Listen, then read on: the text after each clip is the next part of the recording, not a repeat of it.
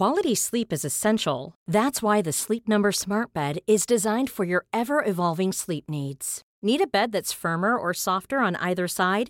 Helps you sleep at a comfortable temperature? Sleep Number Smart Beds let you individualize your comfort so you sleep better together. JD Power ranks Sleep Number number 1 in customer satisfaction with mattresses purchased in-store. And now save 40% on the Sleep Number limited edition Smart Bed for a limited time. For JD Power 2023 award information, visit jdpower.com/awards. Only at Sleep Number stores or sleepnumber.com. There's never been a faster or easier way to start your weight loss journey than with PlushCare. PlushCare accepts most insurance plans and gives you online access to board-certified physicians who can prescribe FDA-approved weight loss medications like Wegovy and Zepbound for those who qualify. Take charge of your health and speak with a board certified physician about a weight loss plan that's right for you. Get started today at plushcare.com slash weight loss. That's plushcare.com slash weight loss. Plushcare.com slash weight loss. Hello, everyone. Welcome back to the History Hit Warfare podcast. I'm your host, James Rogers, and in this episode, first broadcast on Dan Snow's History Hit, we have the international best selling author and Cold War spy historian Ben Macintyre. Ben reveals the details on Cold War spy Ursula Kuczynski, who posed as Mrs. Burton. She was planted in the UK by the Soviets all in an attempt to gather intelligence on Britain and America's atomic developments. A true super spy and an amazing history. Enjoy.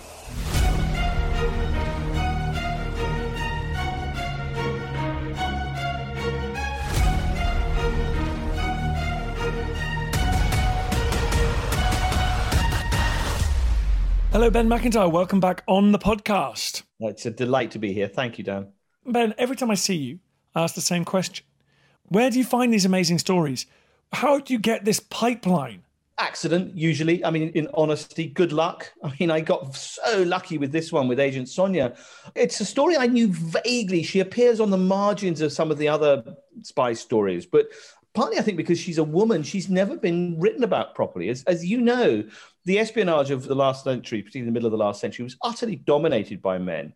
And the history of that time has mostly been written by men. And so, as a woman, that was sort of, in a way, it was her greatest disguise. Uh, being a wife and a mother meant that MI5, the FBI, the Gestapo, they all overlooked her. But it also means she's been slightly overlooked by history. And I came across her by accident. I was researching a completely different story, in fact, a, story of an OSS operation, an American operation at the end of the war to parachute anti Nazi Germans from Britain into the dying Third Reich. And they were recruiting Germans among the exiled community in London. But what they didn't know was that those recruits were actually being pre recruited by this shadowy woman agent. The Americans believed they were spying for them. In fact, they were spying for the Soviet Union. And the recruiter in that case was Ursula, Ursula Kuczynski. And once I'd kind of found out about her, I then began to research her earlier life and found this amazing story that took one all the way back to Shanghai in the 1920s and then to Japanese occupied Manchuria and Poland and Switzerland and then finally Britain. And it was just an amazing sort of opening up. But I couldn't have done it really without two things. One is the declassification of MI5 files in Britain which started many years ago now, nearly 20 years ago now, but is now a sort of systematic operation by MI5 to declassify everything after 50 years if they can. And there are 79 different files on the Kuczynski family. They were tracked very closely in Britain. So that was hugely useful. Uh, and I couldn't have done it without that.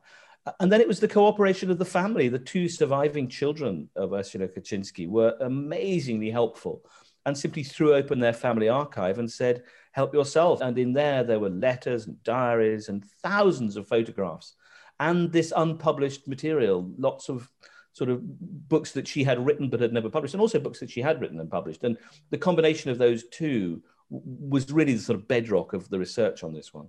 Why has she been overlooked? She ruthlessly exploited her gender, and I mean that in the best possible way. She, but she worked out very, very early on that it was a, it was a brilliant camouflage that time and again, men investigating simply couldn't believe, and she said this quite explicitly, that a wife and mother could possibly be a top level intelligence officer. And, and, that is also what sets her apart, I think, is that there are many women spies in history. There are women agents from, you know, and informants from Mata Hari onwards, in fact, long before Mata Hari. But, and, and we are all familiar with the SOE heroines of the Second World War. What makes Ursula different, I think, is that she is a trained intelligence officer. She's a professional. She decided to do this as a career, and she rose through the ranks of the Red Army Intelligence Unit. There is no equivalent figure in any intelligence service that I've come across who rose to become a colonel within the organization itself. And that really does set her apart, I think. What about before she became a spy? What was her her journey into espionage? Her journey is a remarkable one. It's, it's impossible to understand someone like Ursula Kuczynski unless you appreciate that she grew up in the chaos of the Weimar years between the war in Germany, when the fascists were on the march, the economy was collapsing and exploding, inflation was throwing people into poverty overnight. And if you were someone like Ursula, who came from a sophisticated, highly intellectual, Jewish, upper middle class background, communism was the logical place to go. Communism was the one force, from Ursula's point of view, that was standing up to Hitler. So there's the ideological underpinning. But the movement to espionage is much more personal in her case. It comes from two individuals, really, whom she encountered in Shanghai. One uh, was a novelist, a woman novelist, uh, an American called Agnes Smedley, who had been really a very well known radical feminist writer in the 1920s, but who was recruited by Soviet intelligence in Berlin. She was also a sort of communist, although she never joined the party. And it was Agnes who passed Ursula on to a man called Richard Sorge, who was described by Ian Fleming as being the most formidable spy in history. And he was he was extraordinary, Sorge. He too was an officer in the uh, Red Army Intelligence Service, and he recruited Ursula and he seduced her. And they became lovers and collaborators. And it's the combination, I think, of ideological affinity and romantic and emotional attachment that really kind of brought Ursula into the game. Richard Sorge, she had other lovers. She had three children by three different men, but Richard Sorge really was the love of her life, I think. And she kept a photograph of him until her dying day. They worked her very hard, didn't they? I mean, she went to, out to the Far East initially. Well, she was extremely good at this game. I mean, she was not only was she, you know, absolutely tough as nails and dedicated to the cause. She was a brilliant radio technician. I mean, she was trained in how to assemble uh, a shortwave radio parts, almost from pieces of equipment you'd find in a kitchen. I mean, she was quite brilliant at that sort of stuff. And they worked her, as you say, extremely hard and it was dangerous stuff. I mean, after the Shanghai period, she, she went to Moscow and was trained there. And then she was sent to Japanese occupied Manchuria to help the communist underground there that was battling the, the, the Japanese occupiers. And if she'd been caught, she would undoubtedly have been executed, as would her family. So the stakes for her could not have been higher. And then again in Switzerland, where she was running a spy ring inside Nazi Germany, had she been found, she would undoubtedly have been deported and murdered. So, yes, I mean, she was astonishingly industrious and dedicated, and eh, while bringing up a family. And I guess that is also, in some ways, the kind of emotional core of this story, because Ursula's struggle, in a way, throughout her life, revealed in her private writings, was her desire and her attempts to balance what she saw as her ideological duty as a, a Red Army officer and a, and a dedicated communist with her responsibilities as a wife and particularly as a mother. You know, she was a dedicated mother, but yet she sort of knew, and she once sort of half admitted this, that if it came to the crunch, she would have put the revolution ahead of her family. And even to her dying day, she felt a residual guilt about this. She wrote right towards the end of her life, she said, I don't know uh, whether I've been a good spy, but a bad mother. I mean, this is what is fascinating about her life, really, is that she was very young when the Bolshevik Revolution took place and very old when the Berlin Wall came down. So her life, in lots of ways, encompasses the whole of communism in all its grand horror and from its ideological purity at the beginning to its chaotic and sclerotic explosion at the end. So she's the whole thing. And, and she went through huge doubts in that in the course of that time. There were moments when she began to feel that she was on the wrong side, particularly during the Stalinist purges, although she didn't discover about those until the 50s and was deeply shocked when she found out the truth. The invasion of Hungary, the, the crushing of the Prague Spring in 1968, these were terrible moments for her. But she clung to communism and she consistently argued that what she had done had not been done for Stalin and his bunch of crooks, but had been done for the sake of an idea. But that said, it's pretty clear that the, at the very end of her life, she was deeply disillusioned. Uh, she realized that this grand experiment had failed, and the truths that she had clung to all her life were in large part lies. And that she died a disillusioned woman. Did the Soviets use her differently because she was a woman? Was it very gendered? Were they, you know, expecting her to sort of allure powerful men, for example? Well, she was she was extremely attractive, Ursula. She wasn't classically beautiful in any way, but she had a kind of galvanic effect on both men and women. Um, who, who found so she had a kind of seductive air. She didn't really. She, she wasn't a, a, kind of a seductress, and in fact, the, the honey trap I think is really a myth. I've only ever come across one example, and even that one I didn't really believe. So I don't think that happens. But she was perfectly happy and, and brilliant at using her her gender and her sex to get information, not by seducing people, but simply by appearing to be an ordinary German housewife and listening very intently. And of course, people were only too happy to talk to this charming young woman who posed no threat at all. So, in that way, she did. Whether the Red Army bosses realized that was what she was doing. I mean, she was quite economical with the reality with her with her bosses in Moscow. She didn't tell them everything. For example, every time she got pregnant, she didn't tell them until the baby was born because you know there wasn't really a sort of maternity leave system for Soviet military intelligence. So she just carried on. And I think her bosses there were extremely surprised by how good she was at it. I don't think in the initial period they thought that she would be she would be half as effective as she was. But by the time she arrived in Britain, she really was the most senior Soviet operative on British soil.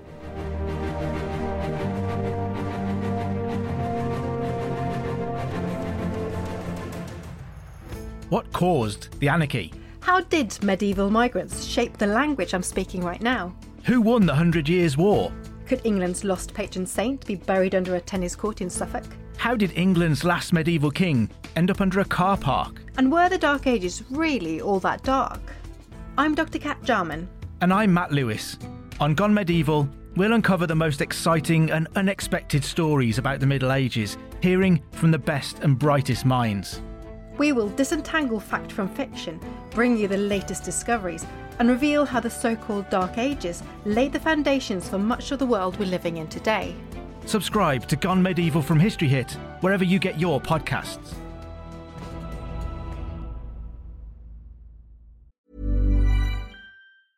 Quality sleep is essential. That's why the Sleep Number Smart Bed is designed for your ever evolving sleep needs. Need a bed that's firmer or softer on either side? Helps you sleep at a comfortable temperature? Sleep Number Smart Beds let you individualize your comfort so you sleep better together. JD Power ranks Sleep Number number 1 in customer satisfaction with mattresses purchased in-store. And now save 40% on the Sleep Number limited edition Smart Bed for a limited time. For JD Power 2023 award information, visit jdpower.com/awards. Only at Sleep Number stores or sleepnumber.com. Cool fact a crocodile can't stick out its tongue. Also, you can get health insurance for a month or just under a year in some states. United Healthcare short term insurance plans, underwritten by Golden Rule Insurance Company, offer flexible, budget friendly coverage for you. Learn more at uh1.com.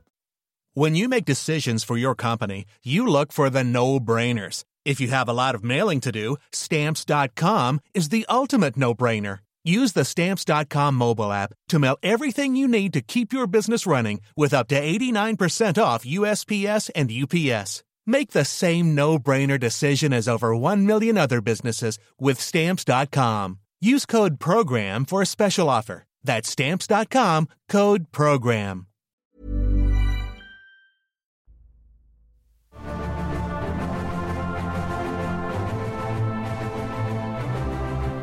I feel I need to ask about Mr. Hamburger. How did he feel about all this? Do you know about it? Well, Rudy Hamburger was her first husband. Uh, Rudolf Hamburger, he was a, another German Jew from, from Berlin, a young architect. And, and it was because of him that she went to Shanghai. He, he got a job, they got married very young. He got a job working as an architect for the Shanghai Municipal Council.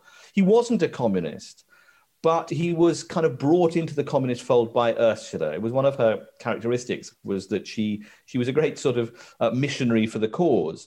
And eventually, even though their marriage was collapsing and coming apart. They had the first child, Michael, together, but really it didn't work for him. He was determined to become a spy. And the tragedy of it is that he, he knew what Ursula was doing and he offered himself as a spy to her bosses, even though the marriage was effectively over. And with some reluctance, they recruited him. And the reluctance was simply because, although Rudy was a very good architect, he was absolutely hopeless spy. He simply didn't know how to do it and couldn't cover his tracks properly. And with tragic consequences because they had long broken up and he was trained in, in, in Moscow as she had been. And then he was sent to Iran uh, by Soviet military intelligence, where he was arrested, in fact, through competence on his part by the Americans and the British. And the Brits sent him back to Moscow because at that point he was, you know, he was in a, Moscow was in alliance with, with Britain and America during the war. So he was sent back to Moscow. He thought he would get a hero's welcome when he returned. On the contrary, and in Stalin's paranoid world, anyone who had been in contact of any sort with Western intelligence was suspect, and he was thrown into the Gulag, where he remained for 10 years. Rudy's account of his time in the Gulag is utterly chilling. It's a brilliant piece of writing and another sort of vital part of this story, really, because Rudy's story is, is sort of, in a way, the most shocking example of the cost that is associated with this kind of business. I mean, we think of spy stories as being sort of heroic, black and white. You know, the heroes win and the you know and the and the and the villains always lose. Life's not like that, and espionage definitely isn't like that. And Rudy was one of many victims in this story, but people get chewed up by espionage. Nobody really comes out unscathed. And that goes for the people around Ursula. I mean, she suffered to some extent, but certainly her children and her husbands and her lovers, nobody came out of this unmarked. And, and Rudy suffered most of all.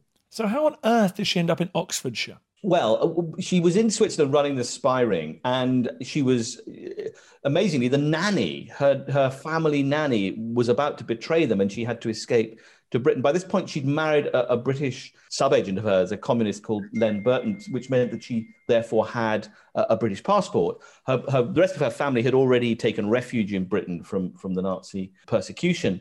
And so she arrived in, in Oxfordshire, set up shop, re-established contact with Soviet intelligence uh, through the Soviet embassy. So she had a kind of controller operating there under diplomatic cover. And she began spying again. She built herself a very powerful radio transmitter, which she installed in the privy in the back garden of her home in rural Oxfordshire. And she set about gathering intelligence. Most importantly, secrets about the building of the British atomic weapon. The top secret Tube Alloys project during the war, which was the Anglo American project to build the atomic weapon without informing the Soviet Union, even though they were in alliance, which was Ursula maintained later was the reason why she'd done it. And she had an astonishing level of access. Most importantly, Klaus Fuchs, uh, a character some of your listeners will certainly know about, who was the most important of the atomic spies, another German refugee who was handing huge quantities of information over to Ursula. She would meet him in the countryside around Oxfordshire, and he was handing over, and I'm not exaggerating, the blueprints of how to build an atomic weapon. In fact, there was so much of it that Ursula couldn't send it all by radio. Um, so she had to use a dead drop site to pass these physical blueprints over. The, the Soviet Union made a calculation of just how much Klaus Fuchs had sent through. And in the end, it was something like 570 different documents were supplied, the A to Z of where British science had got to in building the atomic weapon. So if you'd been in the tiny village of Great Rollright in 1944, you might have seen Mrs. Burton on her bicycle you know, cycling around the countryside um, with her three children and her husband Len, and she famously baked excellent scones and attended the local fete and and went to church every Sunday. But in reality, that was Colonel Ursula Kuczynski of the Red Army. And when the Soviet Union detonated its own test bomb in 1949, that was in part, in large part, down to Mrs. Burton of Great Rollright. How was she introduced to Klaus Fuchs, the Soviet spy who handed so many atomic secrets over? Well, they were actually introduced through Ursula's brother Jurgen, who was a fellow communist. He was also a, a Soviet agent. He was one of Ursula's sub agents. And yes, Klaus Fuchs, who was extremely, I mean, prodigiously talented physicist, a German Jew, a secret communist, met Jürgen Kuczynski in the kind of leftist German circles. And Jürgen passed him on to Ursula, knowing that Ursula was the main, the most important Soviet spy in Britain.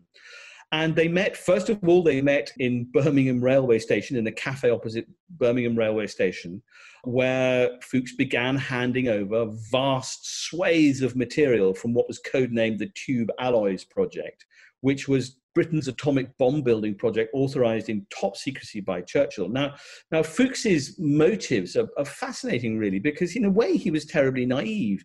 He just believed that it was not fair that now that Ribbentrop Pact was over and Hitler had invaded the Soviet Union, now that Britain and America and the Soviet Union were allies against Germany, it didn't seem fair to him that Britain was producing a bomb but not sharing the secret uh, with the Soviet Union. It was simply that straightforward for him. And he began to hand over what amounted in the end to the largest, one of the largest spy hauls in history. 570 pages of blueprints, documents, formulae. I mean, it was so complicated what he was handing over. Ursula had initially no real idea of, of what she had here. It was much too complicated to be able to send by radio.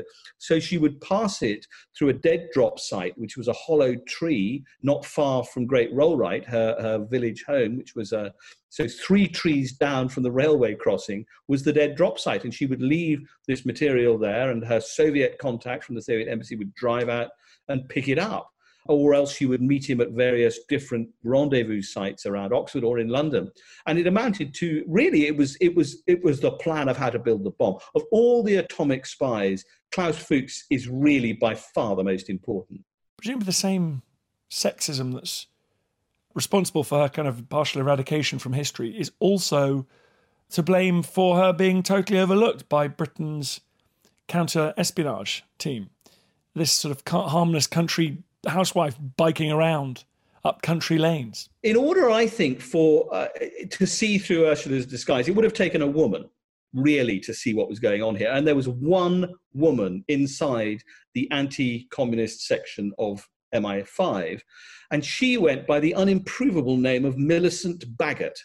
Now, Millicent Bagot was the model, believe it or not, for Connie Sachs in the John le Carre um, novels. Uh, David Cornwell actually knew her quite well, and she was an uh, unmarried, formidable, highly intelligent, hard-driving one of those one of those women who wore a hat indoors at all times and sang with the Bach choir. And you didn't meddle with Millicent.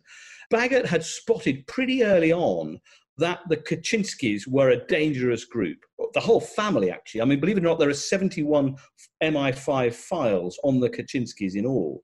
And in particular, Bagot believed that Ursula was up to no good, and she was forever nudging her bosses and, and trying to persuade them that really they ought to look more deeply into the Kuczynski plan. One of the longest running conspiracy theories, which is whether Ursula was protected by someone inside MI5. I mean, she very wickedly herself dropped hints that she felt a protective hand had been held over her. And her and Millicent Bagot's boss in F section of MI5 was Roger Hollis. Now, Roger Hollis, as some of your listeners will know, would go on to become Director General of MI5. He was also in Shanghai in 1929 at the precise moment that Ursula and Richard Sorge were setting up their spy rings. So there is a long running theory that, in fact, Ursula and other communist and Soviet spies operating in Britain were protected by Roger Hollis. Now, I've been through the evidence on this very closely, and it seems to me there are really only, I mean, it is undoubtedly true that Hollis dropped the ball on every occasion when he had the opportunity to run with it. Whenever there was, I mean, there was even a report from a local policeman who said, interestingly enough, there is a very large aerial on top of the Burton's house. You know, would this merit further investigation? And the word came back from Roger Hollis no, I don't think we need to do that. So there are two ways of interpreting this. The first is that Roger Hollis was a traitor, at working secretly with the Soviets. The second is that he was simply massively incompetent. And my instinct errs towards the latter for two reasons, really. One is that, you know, if Hollis had been this super spy, he, had, he, he would have managed to cover his trail brilliantly for 20 years. He would have had to remember a vast panoply of lies. He would have had to have been absolutely brilliant. No one ever accused Roger Hollis of being brilliant. He was, he was a plodding, quite slow, bureaucratic, I mean, he was, he was a bit of an omelette, really, old, old Hollis. So there's that reason. And the other reason I think is, is a more political one. If there had been this super spy at the heart of British intelligence for all those years, I think we can be pretty sure that Vladimir Putin would have told us about him by now, and they would have they would have a huge archive in the GRU archives that would reveal that he had been this thing. We've not heard a single peep. No tame Russian historian has been fed into the archives and told to tell the story of Roger Hollis, super spy, which suggests to me that he just, that is not what he was. But they dropped the ball. They did not see Ursula, even when it became really clear with hindsight that, that something was going on. They were picking up radio transmissions from the Cotswolds. But again, they suspected Len Burton, her husband, because he was a man and a known communist, but they never really got a, got a, laid a glove on Ursula. And when the net really did close, I mean, when Klaus Fuchs was arrested, when Fuchs himself, who protected Ursula to some extent, he never gave her name, but he gave enough hints that it, to anybody it became clear that something was going on. They did send an MI5 officer, two of them, in fact, to interview Ursula in her little rose covered cottage in the Cotswolds.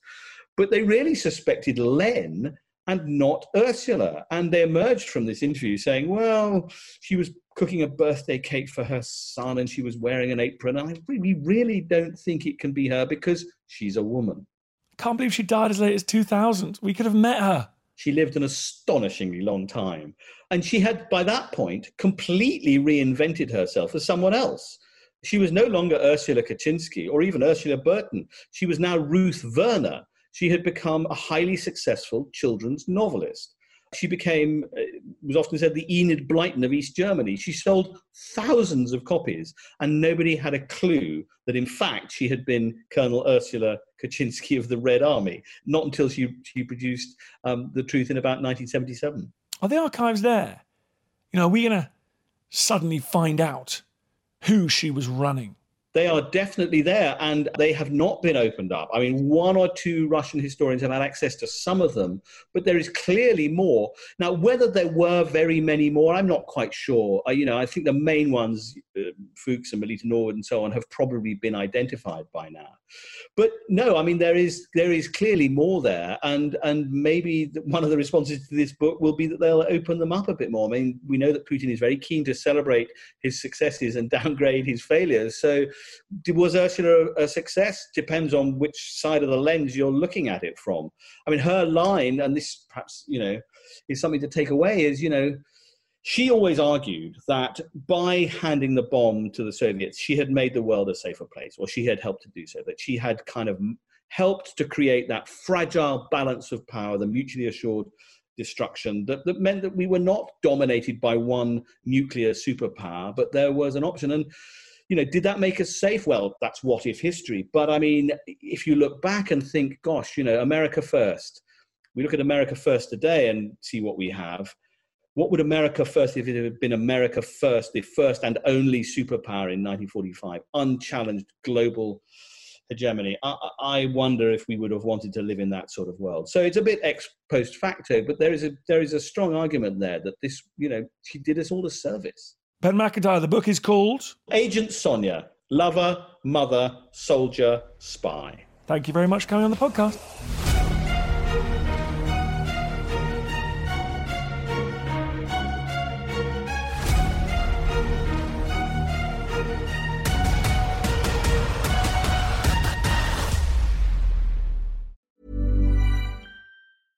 Selling a little or a lot?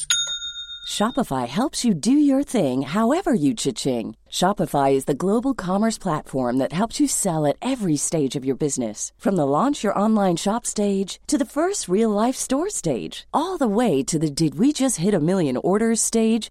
Shopify is there to help you grow. Shopify helps you turn browsers into buyers with the internet's best converting checkout. 36% better on average compared to other leading commerce platforms because businesses that grow grow with Shopify. Get a $1 per month trial period at Shopify.com slash work. Shopify.com slash work. Even when we're on a budget, we still deserve nice things. Quince is a place to scoop up stunning high-end goods for 50 to 80% less than similar brands. They have buttery soft cashmere sweaters starting at $50, luxurious Italian leather bags, and so much more. Plus, Quince only works with factories that use safe, ethical, and responsible manufacturing. Get the high-end goods you'll love without the high price tag with Quince. Go to quince.com slash style for free shipping and 365-day returns.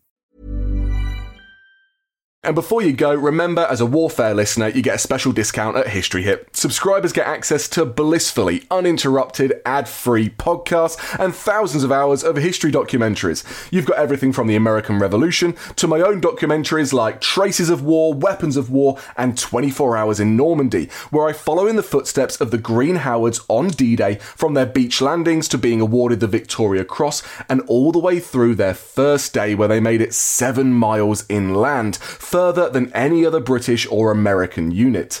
So head over to historyhit.com forward slash subscribe or follow the link in the show notes and use the code WARFARE to get 50% off your next three months. That's the code WARFARE to get 50% off. And if you're an Apple listener, you can subscribe for new ad free episodes within the app. So give it a go. I know you're gonna love it.